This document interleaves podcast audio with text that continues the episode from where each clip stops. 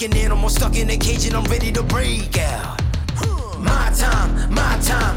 None of you people can tell me to stop. This time, like the last time, you better get ready to race to the top. Ready to do this, show you what the truth is. I step on the field, it's time to get real. I'm feeling so ruthless.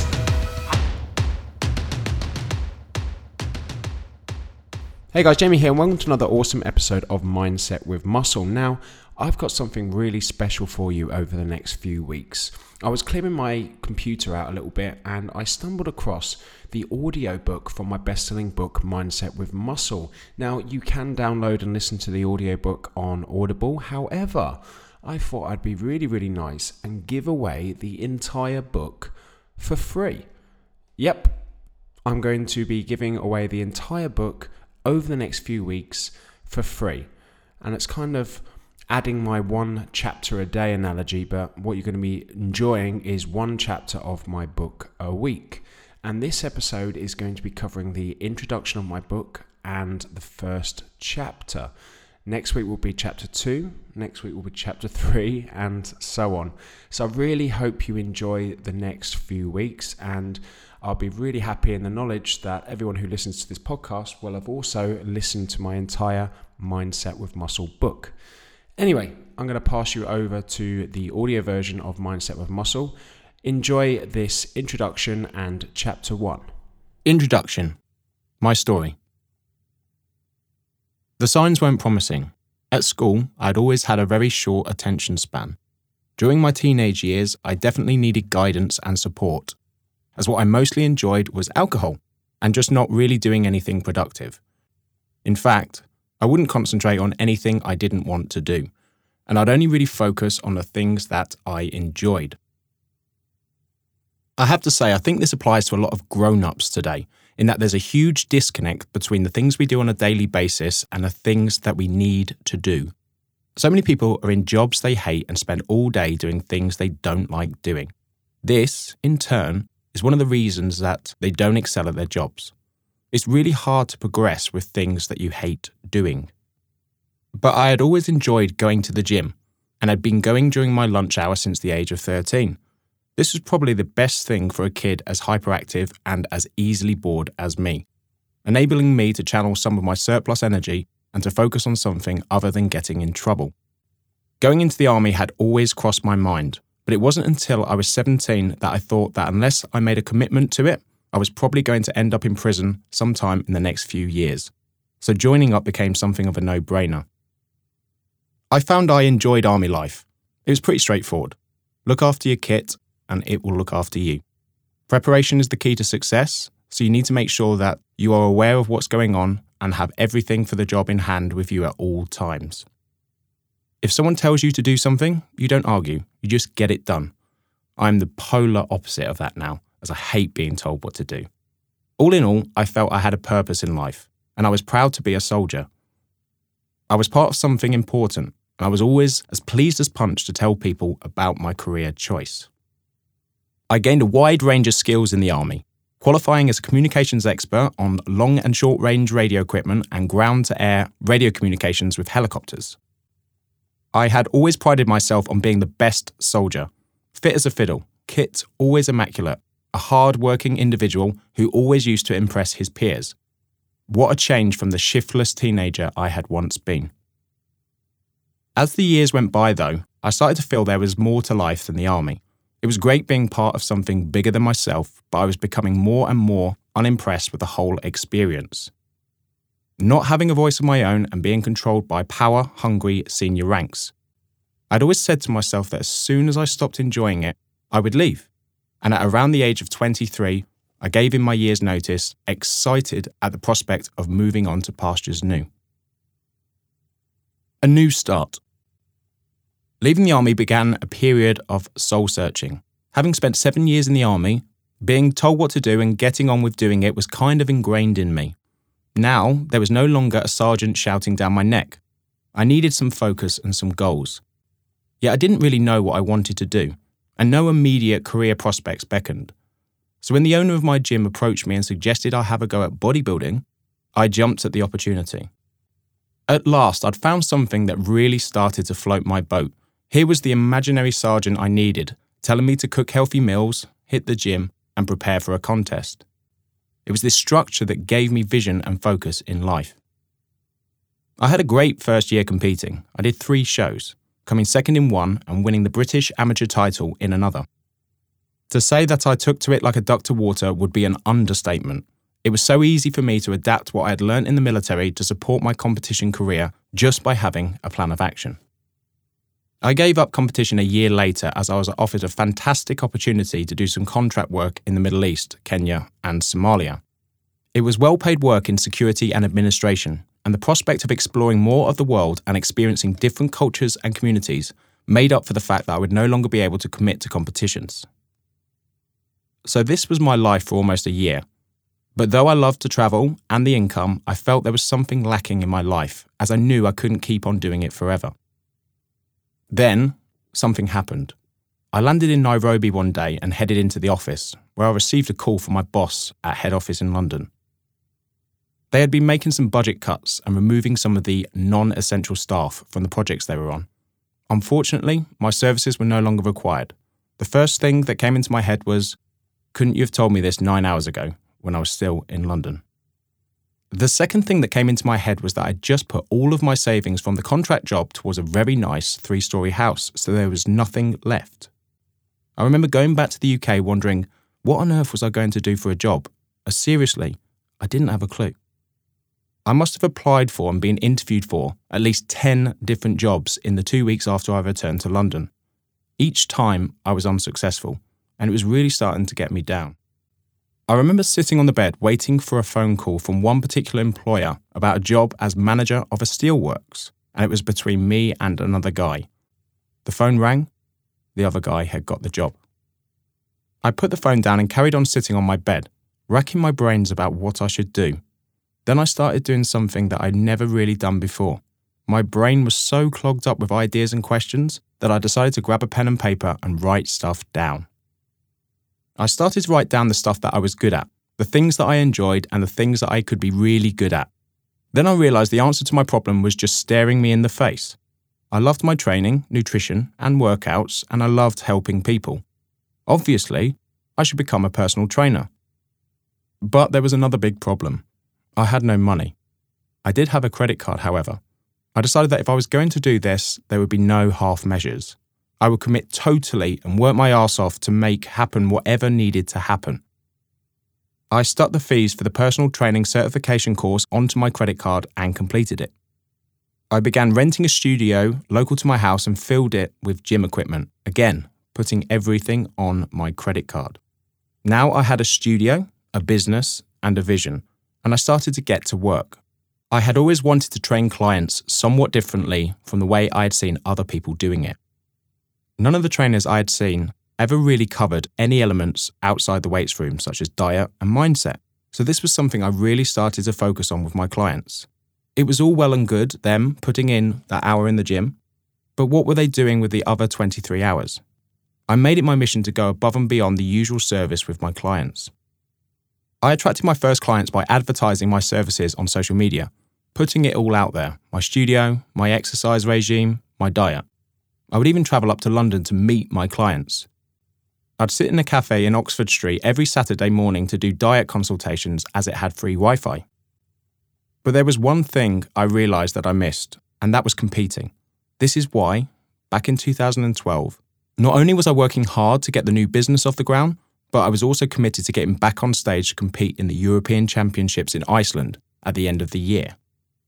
I gave myself 12 weeks to get ready, working intensively both on my physique and on my business.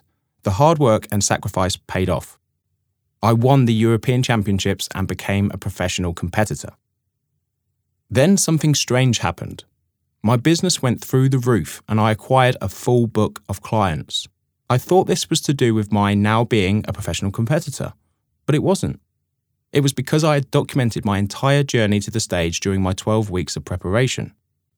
People were interested in me as a person, not just in the products that I was selling. And that's when my business really started to change.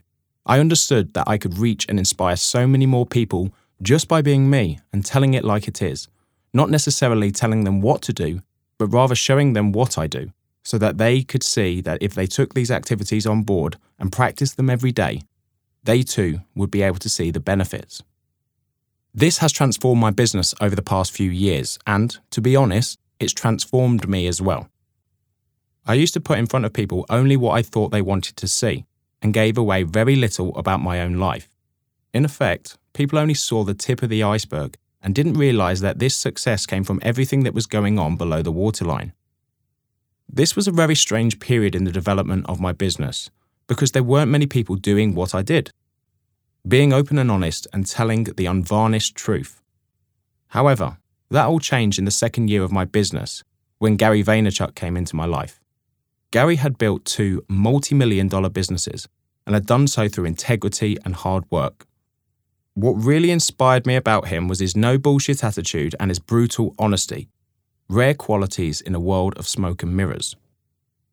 The more I put my life and my business on show, the more interest built up and the comments I was getting were really refreshing. I started to use social media more and more, not only to promote myself, but to build my business and reach more people. I started doing more video. I discovered that I really enjoyed talking on camera, so I increased the amount I was doing every day. People responded well to my no nonsense attitude, and they began to realize that you could be busy, run your businesses, and still get the results you want at the gym as long as you work hard and stay consistent. The message I've always stressed is that you should know your strengths and capitalize on them, and know your weaknesses and find ways to turn them into strengths, either by hiring people who excel in those areas to fill these gaps, or by working twice as hard on them till they are no longer weaknesses. I branched out, focusing on nutrition and training, writing my own plans to show people what they could achieve, and transforming thousands of my clients in the process. I also started listening to podcasts and realized the mental benefit from listening to and absorbing the information to be had. I just knew I had to create my own podcast, which I did, and it became the number one health podcast in the UK. Then, about three years ago, I really started getting into books. And this too has transformed my business and my life.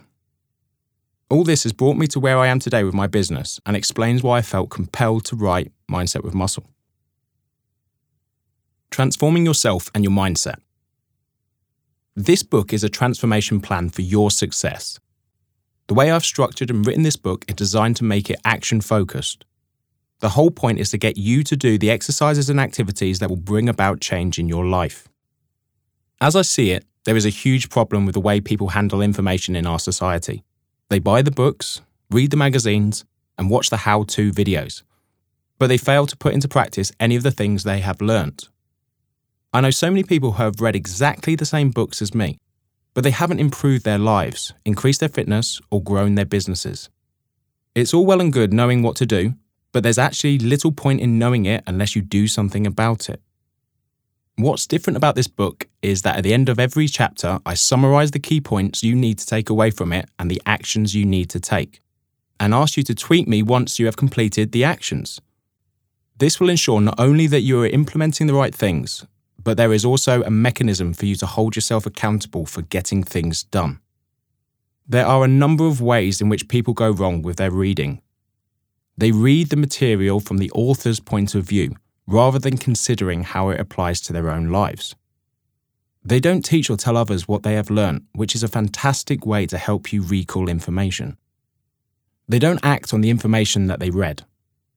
They don't build any accountability into acting on what they've read by setting deadlines for particular tasks or activities.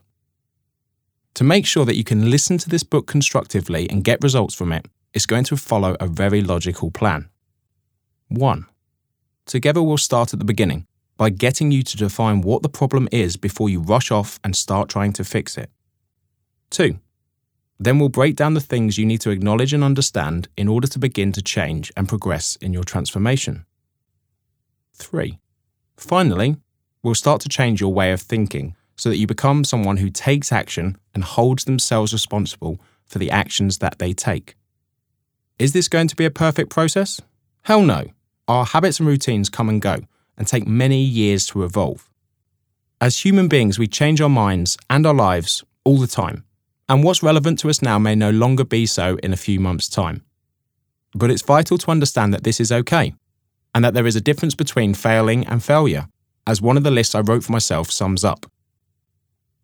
Failing, part of the process, helps with experience, gives you feedback, helps you to grow, helps you to learn more. Failure, given up, accepted defeat, negative mindset, doesn't help you grow. You learn nothing. We learn by making mistakes because we learn what not to do, but we can learn a lot quicker from other people's mistakes since we don't need to repeat them ourselves. This is what I want this book to be about showing you the path to the success by revealing to you my own path to success via failing. Chapter 1 Defining the Problem. Did you know that our brains produce as much as 50,000 thoughts a day? This is an average of men's 40,000 thoughts and women's 60,000. Now, I want you to think about the kind of things that you think about each day. Mostly, it's probably what to wear, what to eat, what to listen to, and so on. But with 50,000 thoughts flying around in your head every day, it can be difficult to focus on which of them are actually going to make a difference in your life. There's a risk that the ones we choose to focus on will not actually benefit us in any way. We are used to thinking our way through problems and finding solutions, but how often do we question our thought processes, why we think the way we do, and whether the solutions we choose from our multitude of thoughts are the right ones? What do you really want? Take the example of someone who is overweight. They will be driven to find a solution to the problem by thinking it through. And it's likely that their thoughts will focus on what they eat and mechanisms for shedding the weight. To help them do that, they may look to buy some sort of guide to the best solution from a bookshop or off the internet, in the hope that that will be the answer to their problem. But nine times out of ten, it isn't. This is because they are looking for the solution without having understood the problem. The problem isn't that they need to lose 20 pounds. The problem is that they don't know why they are 20 pounds overweight. And this is where the hard work really starts. With 50,000 thoughts to sift through every day, it's hard for anyone to pinpoint why they've got to where they are now. We are the best liars in the world when it comes to our own thoughts and choices. After all, we're the only people we need to convince about whether a particular course of action is right or wrong, and we're inclined to believe ourselves. Whether you think you can or you think you can't, you're right. Henry Ford. If people were really honest with themselves, they'd realize that they're actually looking for a solution to their problems that doesn't involve much change, that allows them to keep their current bad habits and routines and still achieve the results they're after. It can't be done. Your problem starts with being honest with yourself. You are where you are today as a result of the decisions that you have made about yourself and the way you live. You can lay the blame on others. My parents were both overweight. And you can talk about how tough it's been for you in the hope that people will understand and empathize. But if you think that you're the only one with that particular problem out of a world population of 7.1 billion people, then you are sadly mistaken. So, what you also need to realize is that there are thousands, if not millions, out there with the same problem as you, some of whom choose to accept it and some of whom don't. Just because you haven't met them doesn't mean that they don't exist. At the heart of your problem, though, is that what you want actually goes beyond what you think you want. When I ask them why they want to be slimmer, a lot of people will say, I'll feel better. When I ask clients what they mean by that, it's usually that they feel they'll have more energy, focus, and confidence. My answer to that is that they need to focus on being that person now. Reducing their gravitational pull to the earth will not on its own change their brains. The confidence that apparently comes from being slimmer is in effect a byproduct, not of being slimmer, but of having set a goal, planned how to go about achieving it, and having succeeded in achieving it. Achievers are the most confident people in the world, and the reason they achieve so much is because they break things down into manageable goals and reverse engineer things, working backwards from where they know they want to be. Unfortunately, most of us are very impulse driven. I want to be 10 pounds lighter, we say, and we're off. This enthusiasm can be a huge asset, but it only gets you so far. You risk just getting your head down and proceeding off down any old path. I know this because it's exactly what I did myself. I went off down the wrong path all the time, but I didn't stop. Then I found a new path and I went down that one. But it turned out to be wrong. So I went down another one, and so on. It was only because the army had disciplined me not to give up that I persisted until I found the right path. But not everyone has been trained in this way, so it's better if they have a good understanding of the problem and of how they may have been failing to resolve it before, and a detailed plan of action, a route map to keep them on track. Bear in mind that if you are listening to this book, you probably have the luxury of having a roof over your head and food in the fridge. This means that you almost certainly have enough control over your own life to make decisions about it and act on them. For a start, one of the 50,000 thoughts running through your head was the decision to buy this book. Other decisions from this teeming pool of thoughts will have governed whether you exercised today and how well you ate. These choices are being offered to you constantly. All you need to do is understand them better so you can change your life. And it all starts with writing them down writing it all down. Be honest. What was the last thing you wrote down? A shopping list? You knew what you needed, your list gave you a plan of action, and once you went to the supermarket, you were able to tick off the items as you put them in your basket. Writing things down is one of the easiest things that people can do, and yet it is a vastly underused resource. It's like any other activity. You have to build up the habit of writing, incorporating it into your routine. There are different ways to write things down, and different reasons for doing so. Articulating feelings, defining goals, setting out problems, working out solutions, and clearing your head. The first time I wrote down something that had a major impact on my life was when I was made redundant, and I did it because I'd been left with no choice but to try to figure out what to do next. What writing things down showed me very clearly was that I had not been honest with myself about what I wanted in life. When I left the army, we were given what's called enhanced learning credits. In effect, several thousand pounds to help you choose and train for a new career outside of the military. I wasted those credits. The course I chose and the career path I opted to go down were based on one thing only money.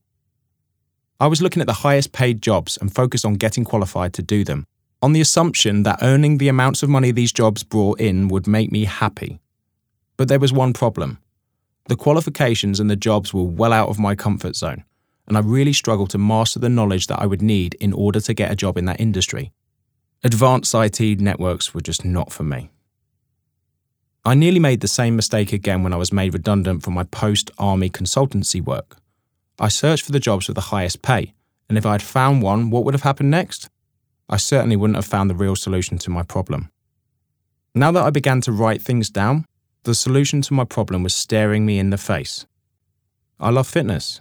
I love training. I love helping people. I should be a personal trainer.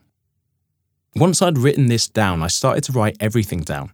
Everything to do with fitness, my feelings, business, and, well, life. And that's when my world started to change. I became more honest with myself about what it was that I actually wanted to do. Writing cleared my head of all the confusion and helped me to identify the things I really needed to do and those I didn't need to do. The use of writing to plan. One of the biggest things I've learned from writing things down is how to be more productive when you are apparently busy. The problem with busy people is that they are always busy and they have a lot of things to get done in a day. But what makes them even busier than they need to be is that they fail to plan out their day and allocate time for the tasks that they need to achieve. Half the time, they're so busy thinking about all the things that they need to get done that they don't actually do any of them. The classic paralysis by analysis. When they write things down, though, they realize they're not as busy as they thought they were. Or they are busy, but they're less stressed because now they know that all their tasks have been allocated some time. Writing down your day also enables you to allocate time not only for tasks you need to achieve, but for activities that you enjoy. Here is a typical day for me, as written down. 5:45 a.m. Wake up. 6 a.m. to 7:15 power walk, usually listening to an audiobook or podcasts. 7:15 to 7:30 mapping out my day in my diary. 7:30 a.m. till 7:45 social media posts. 7:45 to 8:15 a.m. breakfast and YouTube videos. 8:45 a.m. till 10:45 a.m. gym. 11am till 12pm, Skype meetings. 12pm till 12.30pm, lunch and YouTube videos. 12.30pm till 2pm, emails and social media posts. 2pm till 2.30pm, reading for 30 minutes. 2.30pm till 4.30pm, podcast guest, emails and social media. 4.40pm till 6.30pm, time with my daughter Eliza. 6.30pm till 8pm, catch-ups and emails plus social media. 8pm till 9pm, dinner and TV. 9pm till 10pm, one episode of a TV series. 10.30pm, bed. As you can see, I've allocated time for everything that needs to be done, but I've also factored in times for things I enjoy doing, like reading and spending time with my daughter. Because those things are on my list, doing them also feels like an achievement, even though they are non work activities that I really enjoy and that benefit all the family. In effect, I'm setting myself up to win by ensuring that I build in activities that help me to deal with stress. You can't be productive if you're stressed, which means that the positive knock on effect of planning out your day are phenomenal. Writing as a valuable reference. What you've written down can be a lasting and valuable resource. If I remember that I've come across a particular problem before, I can look back to see what I did to resolve it previously. Similarly, when I'm training for a competition, I log my weight every single day and record what I've eaten and the amount of exercise I've taken. And I draw on this information the next time I am preparing for an event. Whether you keep a physical journal or a digital journal, having that data to hand is so important. Over the longer term, journaling and writing things down can offer you concrete proof of the progress you've made. If you feel you've come to a bit of a standstill, you need only look back at what you have documented over previous years and months to see what you have achieved. And the boost you get from that will motivate you to persevere. I see this a lot in the context of weight loss. People come to me and say, I'm still overweight, or I'm still a stone away from my goal. And I have to point out to them that they've already lost two stone and remind them, with a picture, of where they started from. They're often genuinely surprised as they've forgotten what they were like six months previously. It really fires them up to continue with their plans. Adding value. As well as writing, I've done a lot of listening, and it was through this that I gained the insight that whether the problem was weight loss or fitness or building a business, you needed to have a well rounded, as opposed to a narrow, understanding of it. My view is that this is what happens when you turn your hobby and your passion into a business. You go the extra mile without even being aware that you're doing so. I like talking as well as listening, so I've never been backwards in pointing out to people where they are going wrong and what they could do to remedy it. It never occurred to me at first to turn this into a business. Although I was often brutally honest with my clients at the gym, they trusted me. I might not have had the sports science degree, but I had immense practical experience, and I drew on that rather than on textbooks to advise them. What's more, people are more motivated by seeing what someone who is just like them can achieve. I go down to the pub, I've been to the same sort of schools as a lot of my clients. I'm a normal person. Just add a good work ethic and a consistent approach, and you too can achieve your goals. That was a very engaging message for my clients and potential clients. And if people believe what you say, they will be prepared to buy what you sell.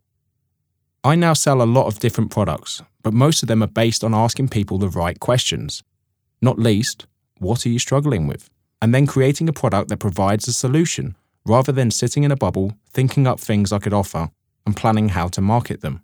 I worked this out for myself, and, as with so many things, it was not until a lot later that I came across the books that endorsed this approach. In fact, I see this a lot in business. I see people doing great things and they've never read a business book in their lives. The reason that they're so successful is because they're just good people. They genuinely care about others and want good things for them, which in turn helps grow their business because they're nice people to be around. They make you happy and they inspire and motivate you. I'd contrast that approach with much of what goes on in the fitness industry, where people are just focused on trying to find very, very key, minimal things that they can do to get results. If you eat this food, you will lose weight. If you train this particular way, you will lose weight which may get very short term results, but unless you're focusing on your habits, your routines, and the way that you live your life, you're not going to have a sustainable transformation. The long game. The discipline required when it comes to nutrition and training for competition is exactly like that required for building a business. A lot of it just comes down to sticking to the principles and the plan and being consistent. No successful business has ever become successful overnight. It's taken many, many hours and many, many months and years of consistent habits of doing the same productive activities over and over again. A lot of people like to try and make it all sexy, full of variety and fun. The reality is that a lot of it isn't. Most businesses are built on consistency, on being able to provide the same level of service or quality of product day in, day out. It's repetition, exactly the same as nutrition and training. Unfortunately, people get very bored very easily, which is something that I try and focus on with them. They need to realize that most of the time it's just a case of turning up and doing it every day and not thinking, how much longer have I got of this? In my own case, I simply applied to my business the same principles I adopted with my nutrition and training. Just as I log my food intake, I log the people I've spoken to and their particular interests, I log emails, identify follow ups to pursue, and I build a strategy from all this. If you have a passion for your business, these habits and routines will never be tiresome or oppressive for you. Context One of the most important elements of your potential to solve your problems and develop a resilient and constructive mindset is the context that you are operating in. Personally, I have been very fortunate in having the self discipline that the Army instilled in me to support me in developing both my fitness regime and my business. Most people don't have that, so instead they need ideally to be in an environment that makes it easy to keep consistent habits and to put in the work required. This doesn't mean, for example, that you can never go out for a drink with friends. You just have to maintain a determined mindset when you do so my own informal research in this area has confirmed that this pays off. Occasionally, I do go to bars with the lads, and sooner or later, after a few drinks, they get the shots in. I always turn shots down, and they always turn to me and say, Go on, Jay, just one shot. It's a herd mentality, but I never give in to that peer pressure. However, much like when they take the mickey out of me, what I do is wait 10 minutes and then turn to the person who was egging me on the most energetically and ask, Are you still annoyed with me for not having a shot? Often as not, they'll ask me what I'm on about, because although it seemed like the most important thing at the time, now they really don't care. But beware of surrounding yourself only with successful people, because that won't necessarily enable you to empathize and understand other people's situations. It's hard to overstate how important it is to engage with people, to understand where they're coming from and how you'll be able to help them. And don't assume that you'll be able to help everybody. You're bound to come across people with a very negative mindset, and although you might not want to spend a great deal of time in their company, you owe it to yourself and them to gain insight into why they are like this and what you can draw from it. But before we move on to creating the right context for adapting your habits and routines, here's a summary and your challenge for this chapter. Summary Make sure you define your problem accurately. Dig deep and don't just accept it at face value. What's really going on? Write things down. It's the foundation for reflection, planning, analysis, and tracking your progress. Make what you have to offer people genuine and personal. Find out their needs, and above all, be consistent. Make things easy for yourself by seeking out like minded colleagues and companions, but engage with and listen to all your contacts. Everyone has something to teach you. My challenge get up half an hour earlier, go for a walk, and think about your situation. Once you have thought about it, write down what you're not happy about. What are you going to do about it? What you need to do now is tweet me at GrenadeJ to tell me what you're going to do about it. Instant accountability. None of you people can tell me to stop. Lower the lights down. Hand over my crown. Hand over my heart. I do this for my town. I do this for my crowd. So turn